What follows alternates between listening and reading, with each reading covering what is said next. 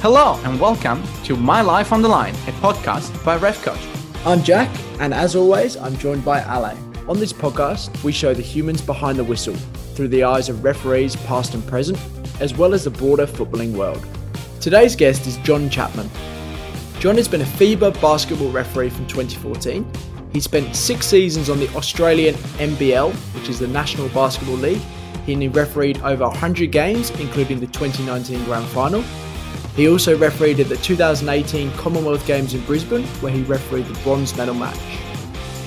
Away from the officiating court, John has also co-founded the referee management system RefBook and referee online store Ref Warehouse.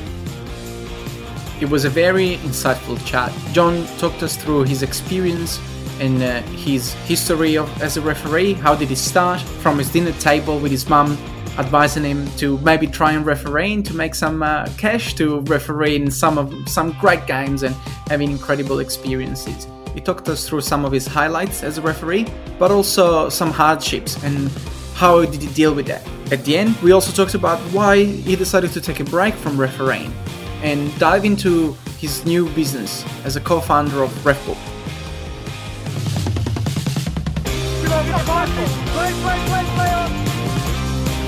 I recommend a on-field review. Stop it! Stop it! Stop it! Okay, which one, sir? John, thanks for joining us on My Life on the Line tonight. It, it, it's great to have you here. Uh, obviously, a fellow fellow official. It's always good to talk to fellow match officials, albeit from uh, the sport of basketball this time. No problems, guys. Good to be here. And Ale, of course, as always, Good to be with you again, mate. Good to be with you guys. Thanks for doing this, Johns. So, John, I think a good place to start, and and something I'm quite interested to learn about, um, is the journey to becoming an NBL referee. So, we had Bill Mildenhall on uh, last year, who's obviously heavily involved in basketball in Australia, but uh, when he was involved, it was a bit of a different time.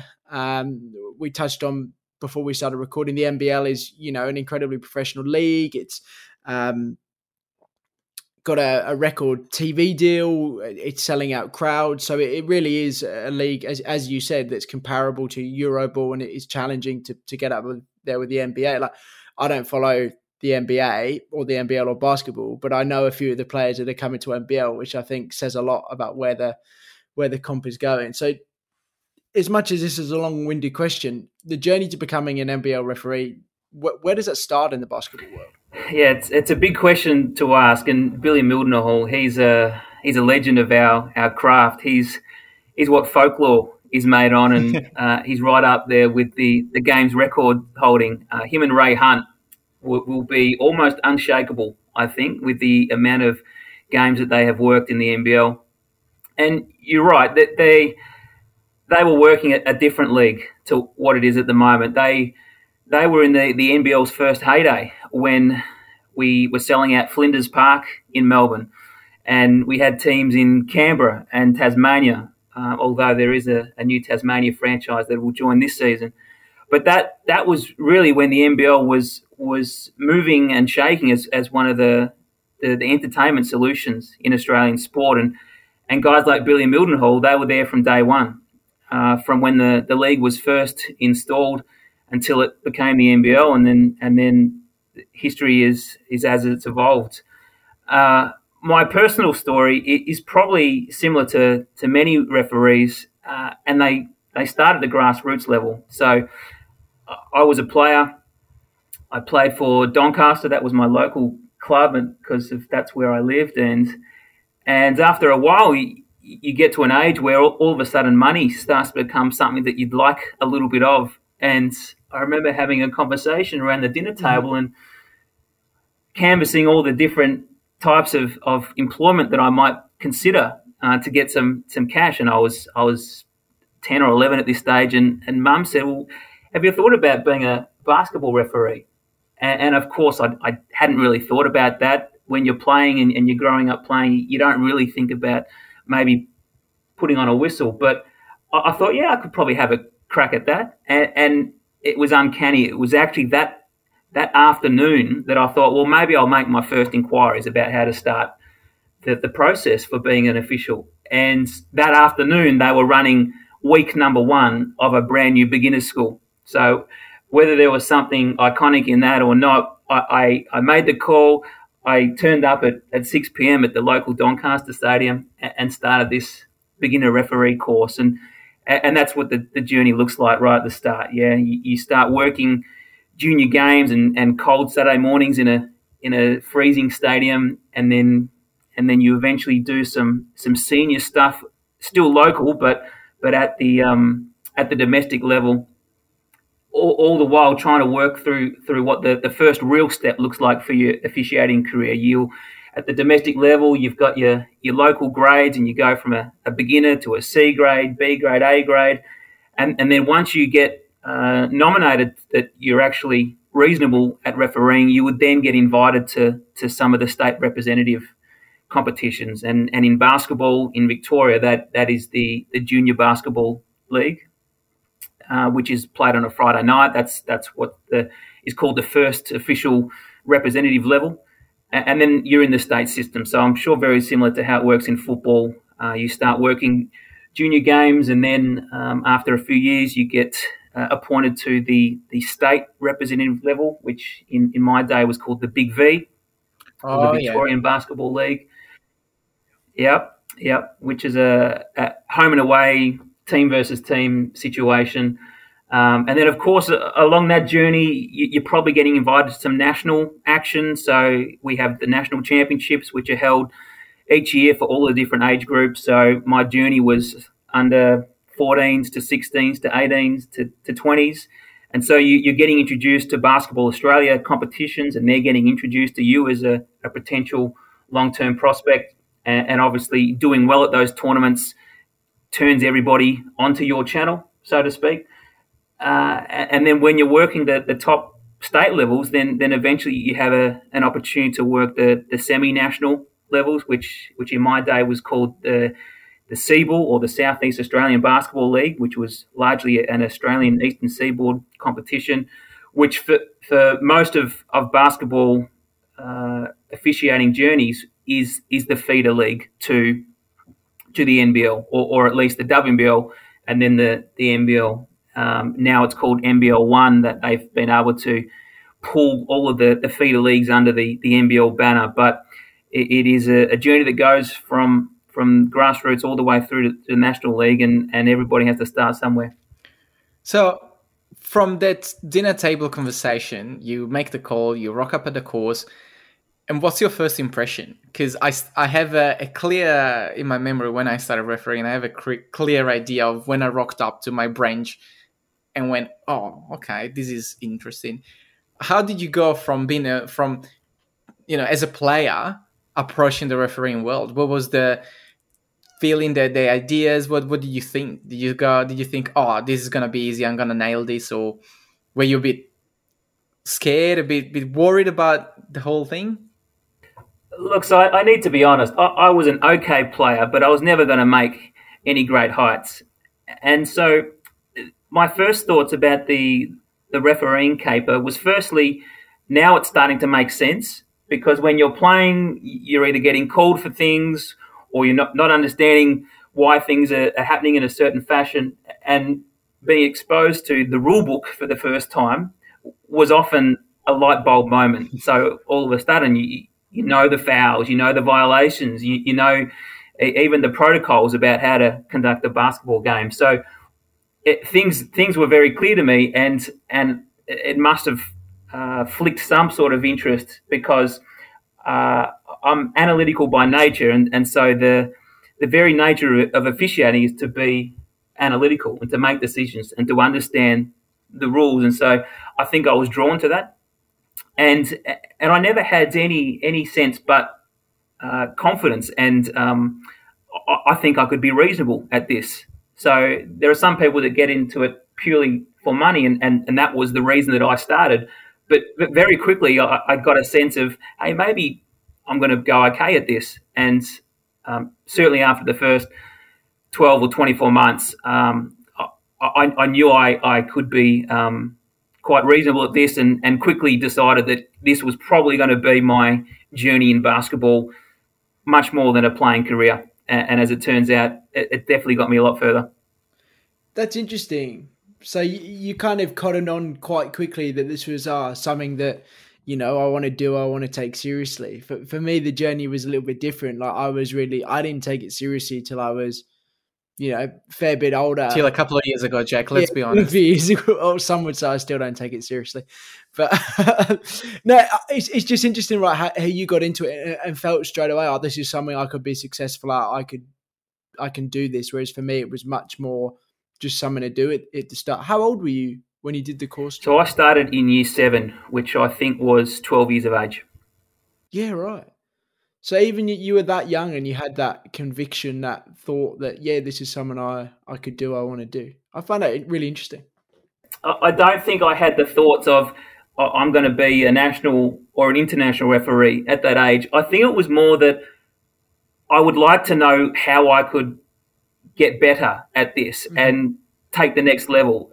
I mean, it, when you're starting out at 12 years of age, you, you don't even know things like the Victorian Basketball League or hmm. Basketball Australia and the national national championships pathway or or even NBL. Like I don't think I was even watching the NBL at that hmm. age. But you go, hmm, how do I how do I go from a green shirt to a striped shirt, and then how do I go from a C grade to a B grade? It was more that sort of I just want to take the next steps, and I think I could do that.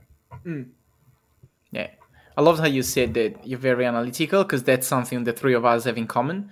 Because, and Jack, you can correct me if I'm wrong, but we we pretty much data nerds. We like the analytics, we like the stats, we like to the numbers.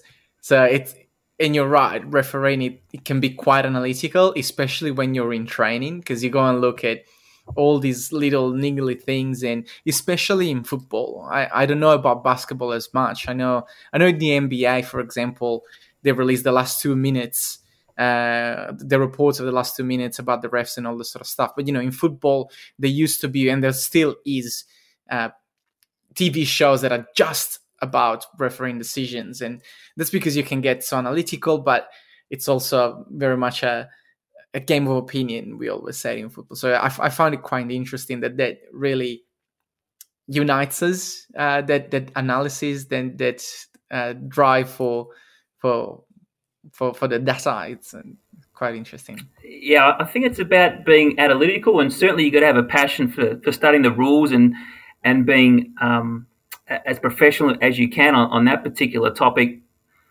I think it's also about just wanting to do a good job for the game. No, no one is really refereeing for themselves. You, you you get satisfaction when you know you've done a good job for the game and you've served the game well. And so part of that is, is knowing the, the rules, which is your analytical point there. Once, once you have a passion for being analytical, it quickly turns into a passion for being good for the game. Yeah, that's so true.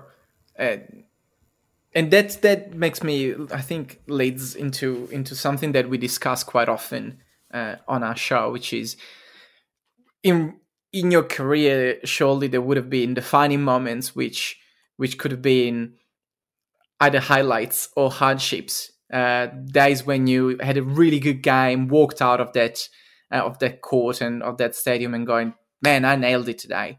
But there's also been days where you walked out of that stadium going, oh, all right, I'm gonna have to to watch this again. How did you deal with, you know, if you if you could pinpoint um, one of your best games, one of your highlights, which doesn't necessarily need to be like your uh, first international game or the, the first NBL game. Uh, and so if you could pinpoint one of them, what which one would be? And if you could pinpoint a hardship, a really bad game, which one would that be? And how did you get over it?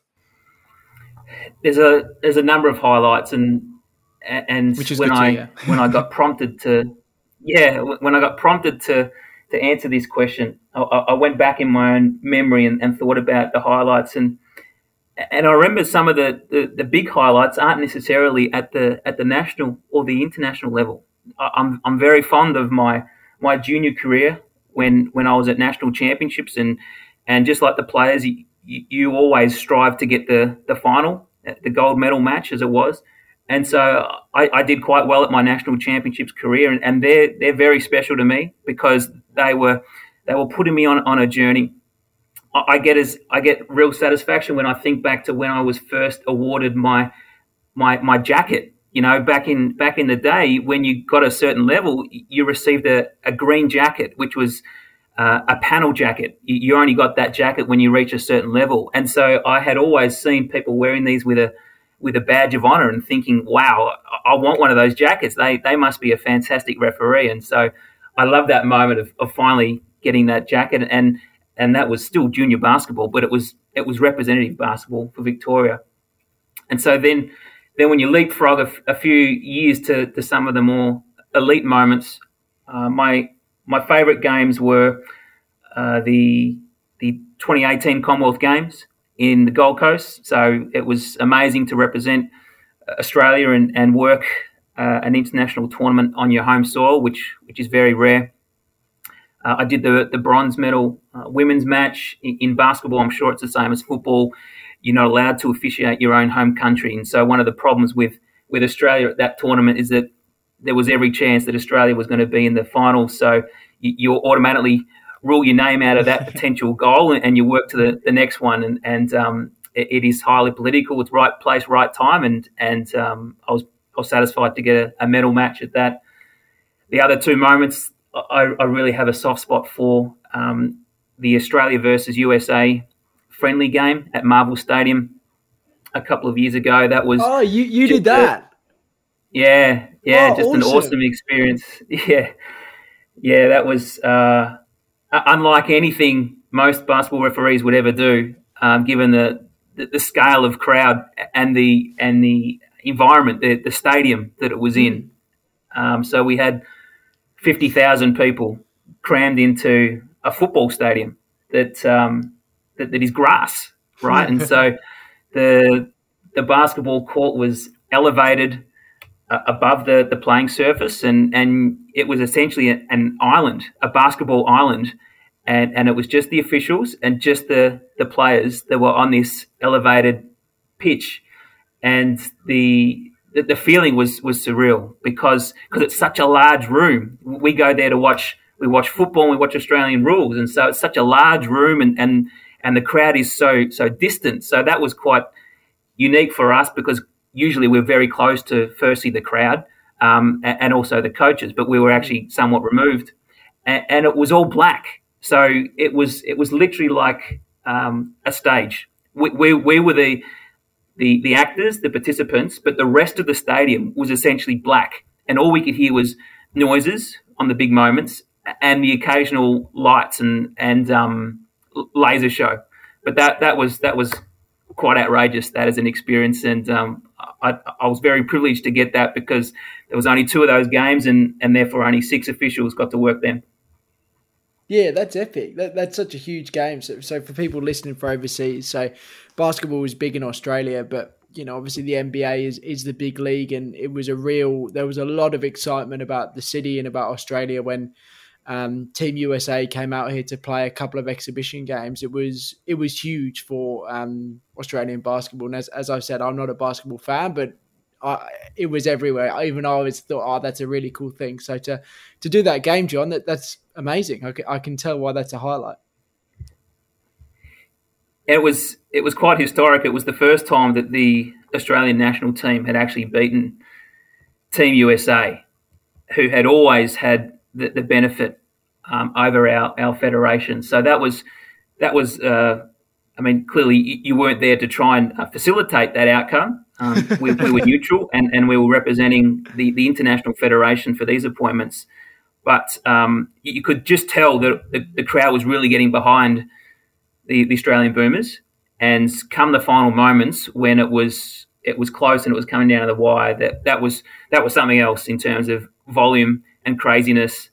And uh, yeah, I, I, remember after the, the game, after everyone had cleared out and, and we'd had our showers and we got our, our, our suits back on, I actually walked back out to to the stadium and the cleaners were there and the the staging people were packing down this elevated court, and I just sat. I just sat um, at the boundary line.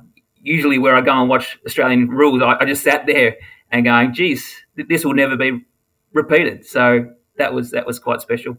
Yeah, you can tell. You can see your face lights up talking about it, and can only imagine the emotions. So great memory.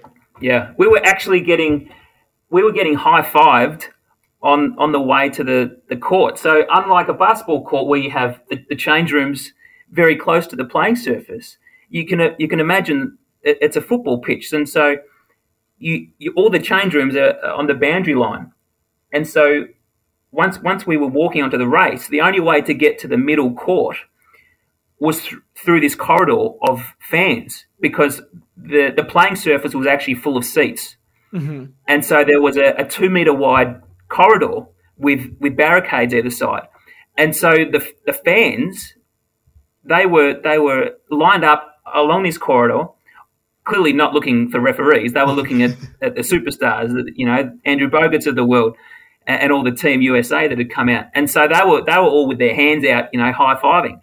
And then we walked out, and the, the hands didn't disappear. they were interested in getting a, a, little bit of skin from the officials, which uh, you, you take those moments, but clearly. I think it was being more hospitable rather than actual fandom for the officiating crew. Well, it would have been it would have been a majority Australian crowd, and, and you know maybe maybe the crowd knew the officials were Australian as well. yeah, rock star for five seconds. Yes. Ref Warehouse is Australia's largest online store for referee and umpire kits. Visit www.refwarehouse.com.au and use the discount code REFCOACH to get 20% off on all orders over $50. The offer is only valid for the next 7 days, so don't waste time and head now to refwarehouse.com.au and get yourself some new gear for the upcoming season. So, so John, obviously, um, the USA against Australia game was a huge highlight. You've had some real success in your career in the NBL as well. Do you want to tell us a little bit about that? Yeah, I did six seasons at the National Basketball League and and did just over hundred games. Um, really, really amazing experience uh, to date. The the league, even in my time, has grown from strength to strength, and and to see stadiums now full again is really good for the league. Uh, I, I was lucky enough to be awarded finals and um, the grand final in, in 2018-19 with, with United and Perth. And that that's something that I hold really dear to my heart. The the notion of a of a grand final was a was a foreign goal for for most of the career, and all of a sudden you've now got that, and so um, it's it's just another game. But of course, there's there's a bit more hype around it, a bit more pressure on it. It, it was fortunate for, for me that it wasn't a particularly close game, and and I always found that the that the games that there's a clear difference in scoreline was always the better because there was no threat of, of the officials ever being accused of, of costing yeah. a game. So it was um, a, a, comfortable game. Uh, John, I, I, was that I was at that game watching you, and I can I can I can vouch that you did a great job. Thank you. I, I, think you were supporting United, right? Who won? So it's always nice to, to get uh, a yes, correct. yeah, but look, the, the NBL has, has been great for my career. We we're producing quality officials. We have a different style to, to some of the other parts of the world, but we we have a, a quality of whistle that, that stacks up um, internationally. And um, you asked me a question about the disappointments over the career, and, and I think the, the ones that come to mind are, are the ones where you know that um, the game has suffered, and and sometimes it's actually not because your your performance was poor. One of the one of the biggest disappointments I, I have in a game happened, I think, in that season as well, and and it was it was an Adelaide and Melbourne game, and I've already said about it, the most important thing for an official is, is to serve the game well, and that's what we get passionate about. We we we don't walk off the game when we've called a record number of fouls, or that we've we've um, put ourselves in glory because we've had some big moments. What we want to do is walk off the game knowing that we served the game as best as possible and allowed both teams to participate at the highest level and to give the fans a, a fantastic experience. And this one game, it was a it was a game just before Christmas, and Adelaide and, and Melbourne was always a, a, hot game, but it was always a, a very fiery experience for us. And this one night, it was it was a close game, and, and unfortunately, in the last ninety seconds, there was about four big calls, and they were all in my direction. So they were all on me to make, and they were all against Adelaide. And the the problem with with one of the big calls was that it was the first time that the NBL had ever seen a new interpretation applied to a new rule. So it, it was an unsportsmanlike foul. International rules had just put in a new interpretation, and it, as I said, it was the first time that we had to make this call, and it was at the dire straits of the of the game, and I had to find the courage, and I made the call, and it was completely correct, hundred percent correct, textbook interpretation of the rule. But in in in previous times, that call would have been made differently, and so the entire basketball world had thought that I had ruined the game. So through through social media, through the the newspapers, even even past players and commentators, essentially thought I, I had ruined what was a good game. And, and, only now do we do we see this call made, and we we don't think anything of it. This is now normal, but the first one is always the one that hurts. And and for me, I was devastated because you never want to be the one that, that is, is being accused of ruining a, a fantastic game. And, and what made it even harder is that in two days' time, on Christmas Eve, I was appointed to go to Adelaide and referee them in a game. And so I, I was the worst guy in Adelaide. And the, the warm up in the Adelaide Stadium, Titanium Security Arena, was um, personal to say the least and and that was I found it really difficult to firstly recover um, from that game, but then so quickly to go back back into the the battlegrounds. And um, fortunately, it, it, was a clean game. It, it, it, went well, and and I think over time people realised that it, it wasn't John Chapman that had ruined the game. It was actually John Chapman who was brave on on that first call and and was simply applying the interpretations and the rules. As referees, we know that media and, and social media and, and the public's opinion, unfortunately, always plays, uh, fortunately and unfortunately, always plays a part in, in what we do and what we see. But there was such a short time to go back, not only to referee the same team, but at the home ground, at the home court like did you how did you approach that? What is was there anything different that maybe you did in approaching that game? Anything you told yourself? Anything you you know? Because that's like you had 48 hours to go and see the same people that for two days probably were, have been slamming you. And i presume john you were already appointed to that second game before the incident happened in the first game. That's right. The appointments were already out. I was due to go to adelaide. And it was it was discussed as to whether it would be appropriate for me to be removed from that appointment for for political reasons and and sometimes there's no need to expose an official to the same players or teams yeah. if you can help it. Yeah, you know, it's just basic exactly, frequency yeah. management and, and uh, relationship management. Um, we had some discussions with, with the commissioner who was who was fully supportive because because the call was correct and I think I think it was in the end the best decision to send me back and to honour the original appointment because it was it was validating the call. And yes, yes, it was uncomfortable to walk into that stadium, but it wasn't because I had done wrong. And and I think the the opportunity to go to Adelaide and to to look the coaches and the players in the eyes and go, yes, I know it was a, a difficult moment. I know it was an unfortunate call, and, and you guys were were on the the end of it, but. Uh, I'm here to do another good job and if that thing comes up tonight, uh, you'll be getting that call. And I'm here to to prove that that I was correct on that night, and I'm here to to prove I'm correct tonight. And and I I think it was it was the right decision to show confidence to myself, confidence to my fellow officials, and also to prove I'm ready to serve um, the next game, which was Adelaide and Cairns. That's that would take such mental strength.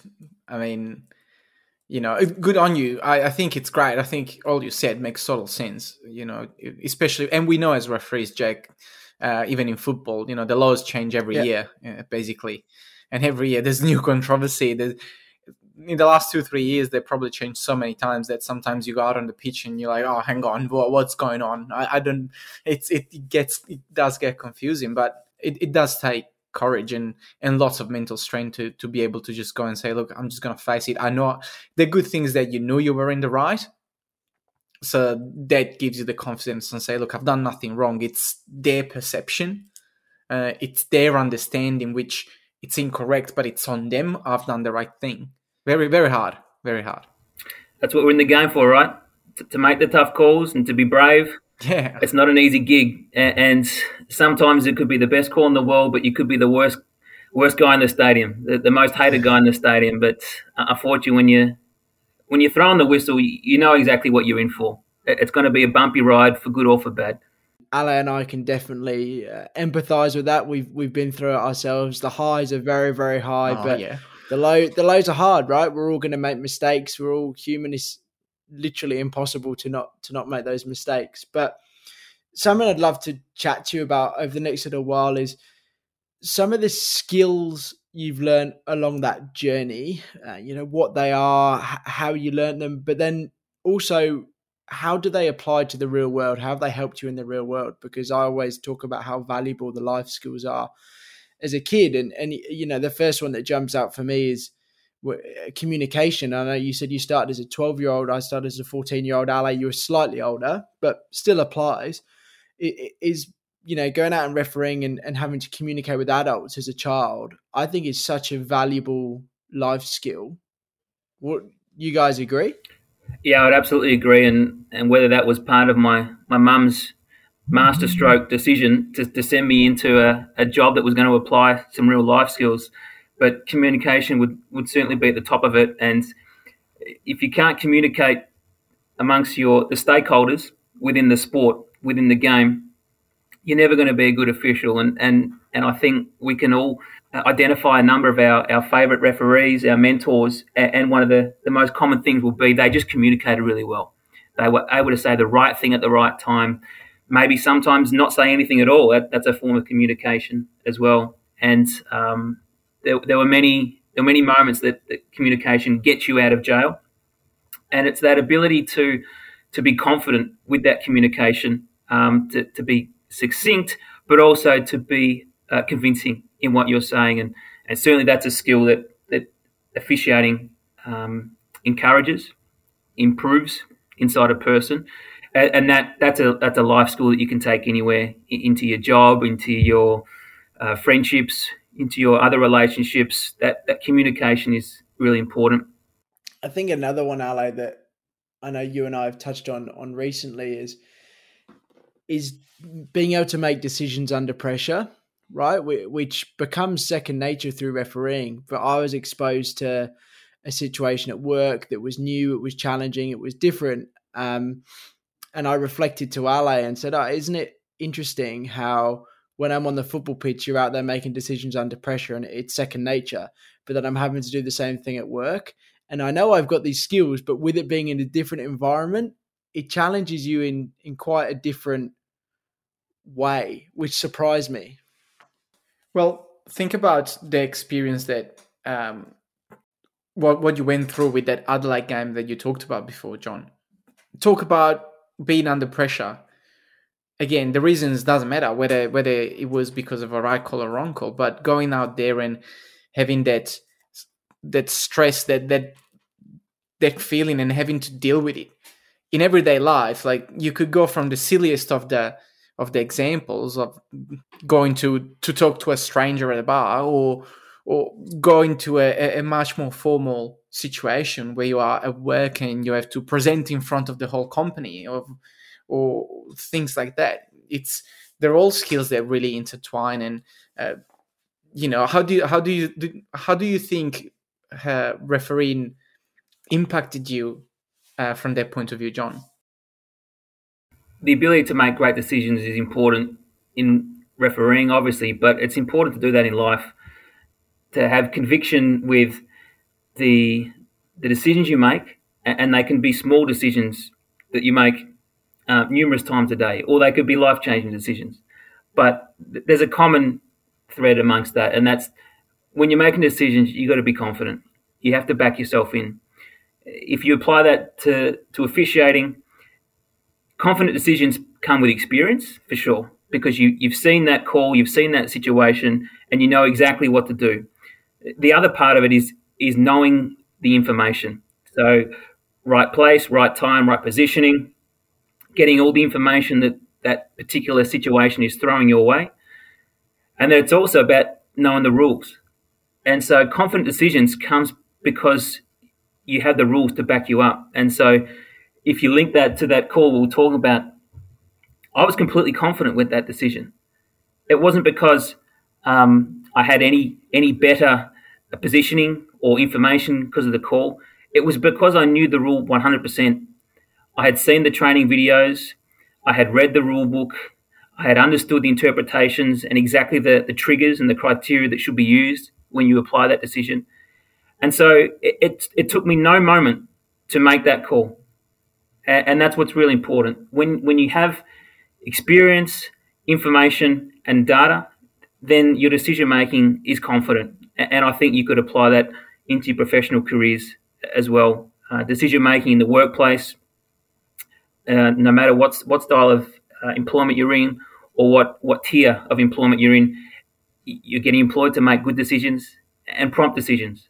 Okay, and, and I think that's that's a great outcome of, of officiating because it, it, it trains you. You're making thousands of decisions in each game, so naturally you have uh, better performance at, at, this concept of making decisions. And I think I think the people that that struggle in, in work or maybe even life in general, I think you would say it's because they, they can't make good decisions. They, they don't make decisions uh, quick enough, they don't make decisions convincingly enough. Um, and, and we're not talking about hasty decisions. We're talking about qualified, validated, important decisions that have been thought through and backed up by experience and information.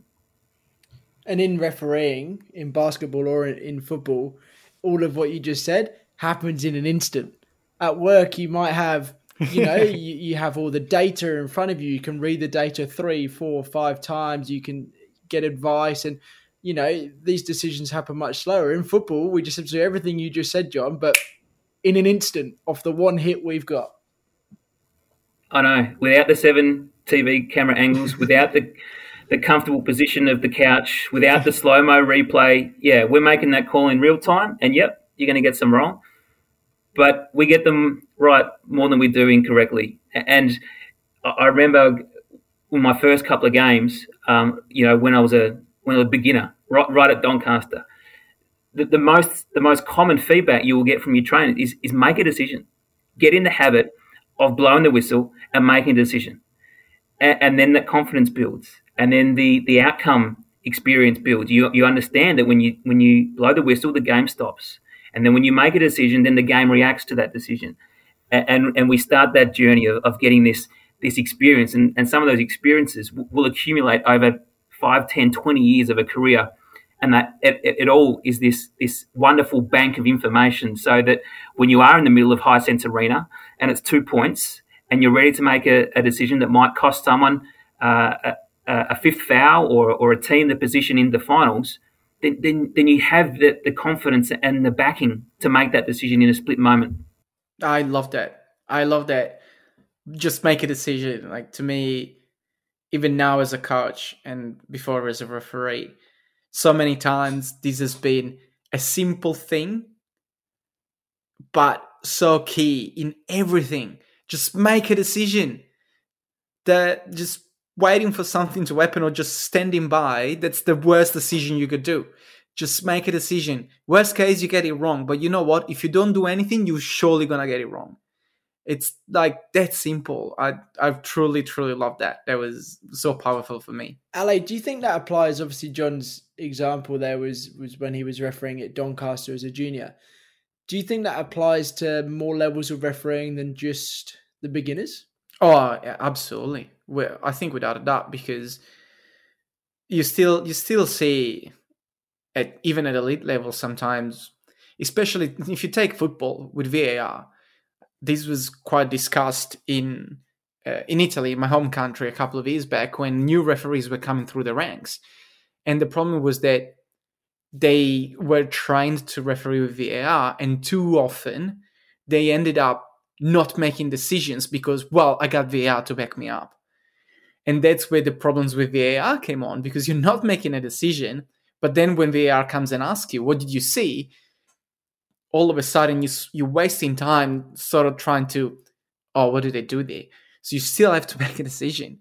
Um, I think, you know, VAR in football, obviously, it's the, it's the best example you could find. I know in, in basketball, you do have a similar system where you can go and review some plays. Uh, I don't know the details obviously around it, but I, I, feel it's we could probably find some similarities there. Um, although it's probably more referee um, driven because it's the trio, it's the trio on the court that goes, oh, hang on, let's go and review. Whilst VAR, it's someone that sometimes is not even in the stadium. So I totally think so, Jack. I mean, sometimes just not making that not making a decision is the worst decision you can make. You'd rather get it wrong and be corrected, but at least have the courage, have the confidence to say this is what I think. And talking about skills that you learn from refereeing, you know, if you make a mistake, it's as simple as saying, "Oh, look, I got that wrong." It's it's what it is. For the 99 I get right, the hundredth one it's gonna be wrong. I'll admit it, and uh, personally, not just in refereeing, but as a person, I'll always have respect for someone that does that. And players and coaches are very responsive to that. I've always found because I made lots of mistakes, so I've had to admit it lots of times. but it's always worked well. Everyone's always said, "Well, I'll appreciate that," because it takes maturity. You're gonna be a mature person to admit you made a mistake and Yeah. and that's it. I mean, it's that simple. Once you've done it, you've done it. But at least you had the courage to do it. But that's another life skill, right? Which I'd never even considered from refereeing until you said that moment. And it's having the, I don't know the right word is strength of character or, or the humility, but to be able to admit you made a mistake. Like, Jack, is it's vulnerability. We always Yeah. say it, but you gotta be vulnerable to criticism. You gotta be in there, like my one of my favorite Brené Brown would say. You gotta be the man in the arena, because if you're not even entering the arena, you're not playing, you're not part of the game. Well, you can't really criticize mm. those who are. So being vulnerable enough to say, "Look, I made a mistake. It's up to you reacting to it the way you want it, but I did it. That's it. That's me. But at least I tried." That's courage. That's vulnerability. That's all it is. Yeah, it's a great word, Jack. The the humility side of things is, is super important, and and uh, I, I often got tagged as, as the arrogant ref, and, and it really really cut to me, and and I know it cuts other officials when when their when their perception is is they're the arrogant one because on the inside, uh, I, I'm trying to be as humble and responsible to to the players and the coaches as possible, and we- we're humans, and I think the more times that a referee can have human style interactions with the stakeholders is is the better. And and some of being a human is is what you were saying, Ali. It was about accepting that you will make mistakes, accepting that you might have made a, a mistake, and, and that has some some consequences on, on the player or, or the team. And, and it's often one of the best ways to to resolve the, the tension and the conflict. And, and don't get me wrong, it's it's not something you want to be saying. Um, 20 calls in a game, yeah, I got it wrong. I'll get it better next Yeah. time. But but sometimes that that moment of honesty and and humanity be going, yep, I think you've got a point there. I'd like to have that one back. Is a really good way to to solve the problem, and, and typically most coaches and players would respect that. yeah, as long as it doesn't become a consistent theme, like you said, you know, it's used sparingly. You know, you might get a throw in wrong in the second minute, and it's probably not a big deal. No one's going to complain. So there's no need to run around and tell everyone for the next 10 minutes, yeah, you got that throw in wrong. Sorry, sorry, But- sorry, but- sorry. but using it at the right time, it, like you said, John, it can be such a such a good tool, an icebreaker, a pressure breaker. It can be really, really beneficial. And something maybe I think you know we'd probably all like to see in our workplaces a little bit more. Not only in the workplaces, in general in life. yeah, true in the world. No, no, fair point. Jack, one of the other things uh, you were talking about, and and I have found that one of the, the big life skills as well. Being an official forces you to be a, more organised and, a more professional person.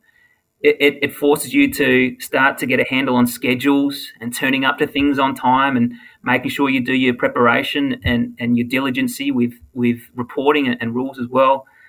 It also makes you um, more professional. The, the way you carry yourselves, the way you prepare physically, uh, fitness away from the floor, or the way you, you conduct your, yourself when you're when you're engaging at, the venue and, and you're warming up, or you're at post game functions, what you're wearing to, to the venue. Um, this all counts for this perception about are you a professional at your craft, and, and I think that that switches on a certain part of, of the mind. And I've found myself carrying that same mentality to to most things that I do, and and, and most importantly in the business world, is about how you how you can be a professional and organised, uh, and and be um, really conscious about um, the, the, the way people might be viewing and seeing your behaviour and your appearances. I think certainly for, for junior refs, John, what you touched on early in that piece about just, you know, the scheduling, what time you're going to be there, right? What do I need to do before the game? Those are such key skills that kids don't really have the opportunity to learn anywhere else at that age. Yeah, it naturally comes through going through your latter years of school, going into university. I mean, I'm sure we can all think of someone who we think, well, they've never learned those skills. But generally, you know, for kids to have the opportunity to to learn that, and they're, they're going to screw up, right? They're going to turn up late to the game because they didn't prepare or pack their bags, or and yeah, it's going to be annoying to the teams of the day. But that's a life lesson for that kid, which is very hard to come by at at a young age like that. Yeah, absolutely. Made easier with a, an officiating technology platform as well. So, John, we talked about your career and we talked about the, the skills that intertwine between refereeing, business, real world, all this sort of stuff. And a couple of years back, or, or more recently, you you've decided to to take a break from refereeing, but still work in something referee related. Do you want to tell us a little bit uh, more about that? Yeah. So one of the reasons I I had last season off was to focus on some of my my businesses. Uh, I have a an officiating apparel and equipment business that, that services a number of sports with with some of the best officiating brands around the world, uh, but also have founded a technology business. And through my own experiences, and I'm sure these will be very familiar with yourself and the listeners, is that officials are often the last to receive resources um, and often the last to receive technology. We see it all the time with with players and and development, uh, and even the actual administration of sport is often quite rich with technology. But from my own experiences, the the, the satisfaction um, has has never been able to to arrive for technology for us. And so, uh, co-founded um, a, a, brand new officiating management platform called RefBook, which has been a very exciting part of the last five years of my life. And we are uh, really rethinking about how officials are, managed inside technology um, certainly from, from the most basic things regarding contact details and availability and, and how you receive your appointments, all the way through to the back of house administration, including match payments and reporting, qualification management, and also being able to identify the, the officiating pathway and what is the typical recipe of success going from the from the, the early days as a, as a green shirt all the way through to the elite ends so RefBook is on a, a real upward journey. We have a number of key federations in Australia using the platform. We have a number of football associations getting involved with us, and really we haven't we haven't officially put this um, to market in terms of a hard launch yet. We've been working with strategic partners, really rounding out our functionality, and I, I know Ali will be um, well versed in this space given his um, experience in technology on a, on a professional level. But the, the journey for RefBook is, is very, very exciting. And we can't wait to see where it goes. So speaking of making decisions, uh, when was the was there a moment where you just went, you know, what you were using for your appointments was just oh driving you mad, and you just went screw this. I gotta do something about it. Did you have a moment like that? Did you have a, a light bulb moment when you said, "Nah, that's enough. I gotta do something about it"? I think it was the higher up I got in in basketball, the more disappointed I was that the systems weren't in place. And this is really common with a number of the state and national federations that we're in discussions with right now, is that most of officials management is still being done on Excel spreadsheets and Google Forms and Facebook groups. And for me, as That's a us. John, no, I, I, know you know this um, but speaking from an A League level, we get our appointments via email. We get our assessment reports via email. They're completed in, I would say, it's probably a Word doc. Um, yep. And then at a second division level, it's assessments are done at JotForms, and they use a glorified Excel spreadsheet for appointments. So can vouch for exactly what you just said at all levels. Yeah, it, it just it didn't make sense, and and I, I had done a lot of research and even been exposed to some of the other providers out there. There's a lot of technologies from from the states that, that are trying to solve this space, and and none of them stacked up, in my opinion. And fortunately, my co-founder is a very experienced head of technology, and and he understood the, the science and, and the database structures around that. And we we we felt compelled to have a go at ourselves. And combining our commercial and our technology backgrounds, we, we really rethought how officials could and should be managed inside technology from an administration point of view, from a tracking point of view, and eventually from a development and high performance analytics point of view as well. And uh, to, to, to answer your question really succinctly, I, I, think it was just being really disappointed that, that I'd got to the highest levels and, and that still we weren't in a in a professional and a modern environment that was handling our processes um, away from the floor at the international level, we were we were tracked um, through polar heart rates, you know, getting all our biometrics, um, heart rate data, and stuff like that. But but the back of house w- was still being done so poorly, and that that was at the international level.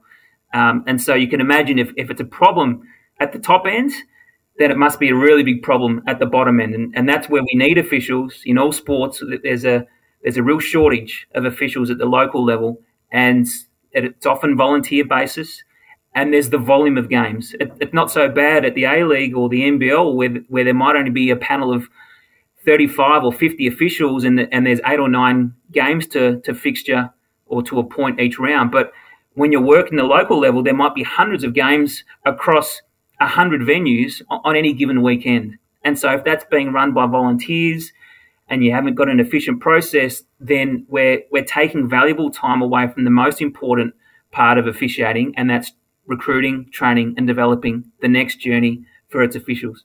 I think that's a crucial point. Having been involved in in the back end of, uh, I was um, for our local branch when I was at uni, I was doing the appointments of referees, and I think you know if you can make that more efficient, then it's exactly what you said. I would have much rather spent my time focusing on coaching referees rather than doing the you know admin of appointments and somebody's declined a game or they need to be replaced, which then has a knock on.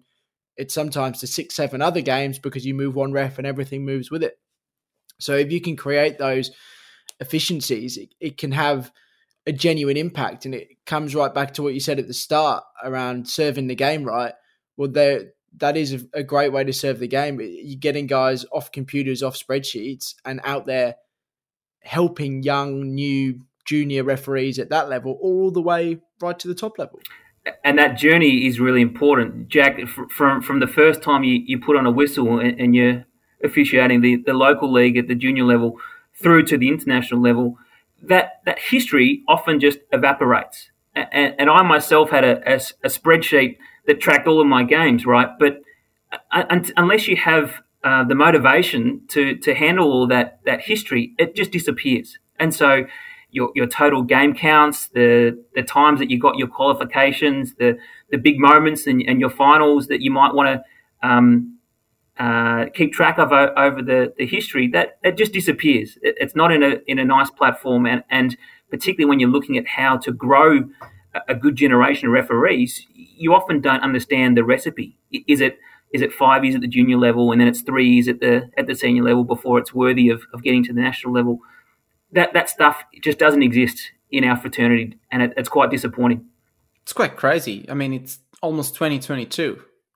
Like, I mean, we've seen we've seen how much you can do with a couple of dollars and and just a bit of knowledge. You know, with Ref Coach, we've done so much, and we haven't even trying to to spend or invest or probably even put as much effort into developing that side of things just because we don't have the, the physical time. But it's crazy to think that federations still run off these almost archaic uh, systems because now we have we have the, the, the possibility and you know the opportunities. And that's that's where where you know people like you and, and Troy, your partner, um, your business partner, are, are, coming in in in this space because that you we need this innovation, and it feels like feels like basketball is very similar to football, but it's almost like officials have been stuck into this 20 years ago stage where, well, this is how we do things. Why should we change? Well, maybe it's maybe because you can focus on other things. Maybe 20 years ago there wasn't a, a problem with recruitment. People were coming in because they were coming in. but also 20 years ago there wasn't social media destroying people. Uh, I know I had articles made about my performances and my mistakes, or you know, perceived so back in the days.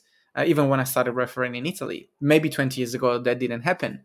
Uh, so it's a whole new era, it's a whole new world, and offi- officiating really needs to keep up, and technology is there for us to to do so. Yeah, I couldn't agree more. No, it, it comes back to enablement, right? Technology in in well, technology in anything, but technology in refereeing should enable referees to do their jobs. Whether that's making it more efficient, whether it's making it more enjoyable, whether it's making it more accessible. Um, you know, I, I know our local association here is. Uh, I think they've moved their basic referee course online uh, because of COVID. Things like that, right? It's enabling the game. And, and sure, there's going to be loads to do with refereeing you can't learn on a computer. But if you can enable people to referee more, so you're growing referees, if you can, through RefBook, John, enable uh, or reduce the administrative burden so people can spend their time developing referees, well, that's enabling the game. It's enabling people's enjoyment. That's for me what all of this stuff you two are talking about around tech and, and refereeing, it comes back to. And that's probably my perspective as a user because I'm not actively involved in in it as much as you two are. Hundred percent. Everything around us is moving online, um, and even in the officiating space, that slowly, slowly, like you say, we're we're, we're embracing this thing called technology, um, VARs, online learning, uh, fitness tracking, and, once we close the loop on, on the administrative and, and the high performance analytics of things, then then there's it just enables us to improve what we're getting paid to do, what we love to do, and that's a good job. So, John, really appreciate you you joining us tonight. Um, I know it's it's nearly the end of lockdown in Melbourne, so we're lucky to get you just before uh, real life comes back into it. But it, it was a really insightful conversation for me, um, seeing a different sport through the eyes of a referee, but obviously a sport I'm I'm completely unaware with. But what I think stood out a lot for me was that the challenges you guys face are the same, and what you guys get out of refereeing is really similar to us. In uh, example, we touched on the transferable skills, and you know that's a conversation. I, I think we talked about it for fifteen minutes, but we could talk about for a long, long time because there's so many similarities between the two, right? So really interesting. I really appreciate it. So that was brilliant, and as a user, it's exciting to hear about what you're doing with RefBook um, because I can't count the amount of times I've complained to LA about systems we use or, or you know, we can't log in or, or, whatever. It doesn't tell me the right information or, or, whatever that may be. So I'm hoping as a user, RefBook goes from absolute strength to strength so that I can use it and can have a better experience myself. Thanks, guys. It's been an absolute pleasure. Great chatting with you guys tonight and great podcast all the best to, to listen into the future. Thank you, John. If you enjoyed this podcast and would like to hear more, hit the subscribe button. For more referee education, join our Facebook group and become a Ref Coach member for free at refcoach.org. If you like the work we do, you can support us by purchasing a Ref Coach whistle to show that you're part of the RefCoach community when you're out on the pitch.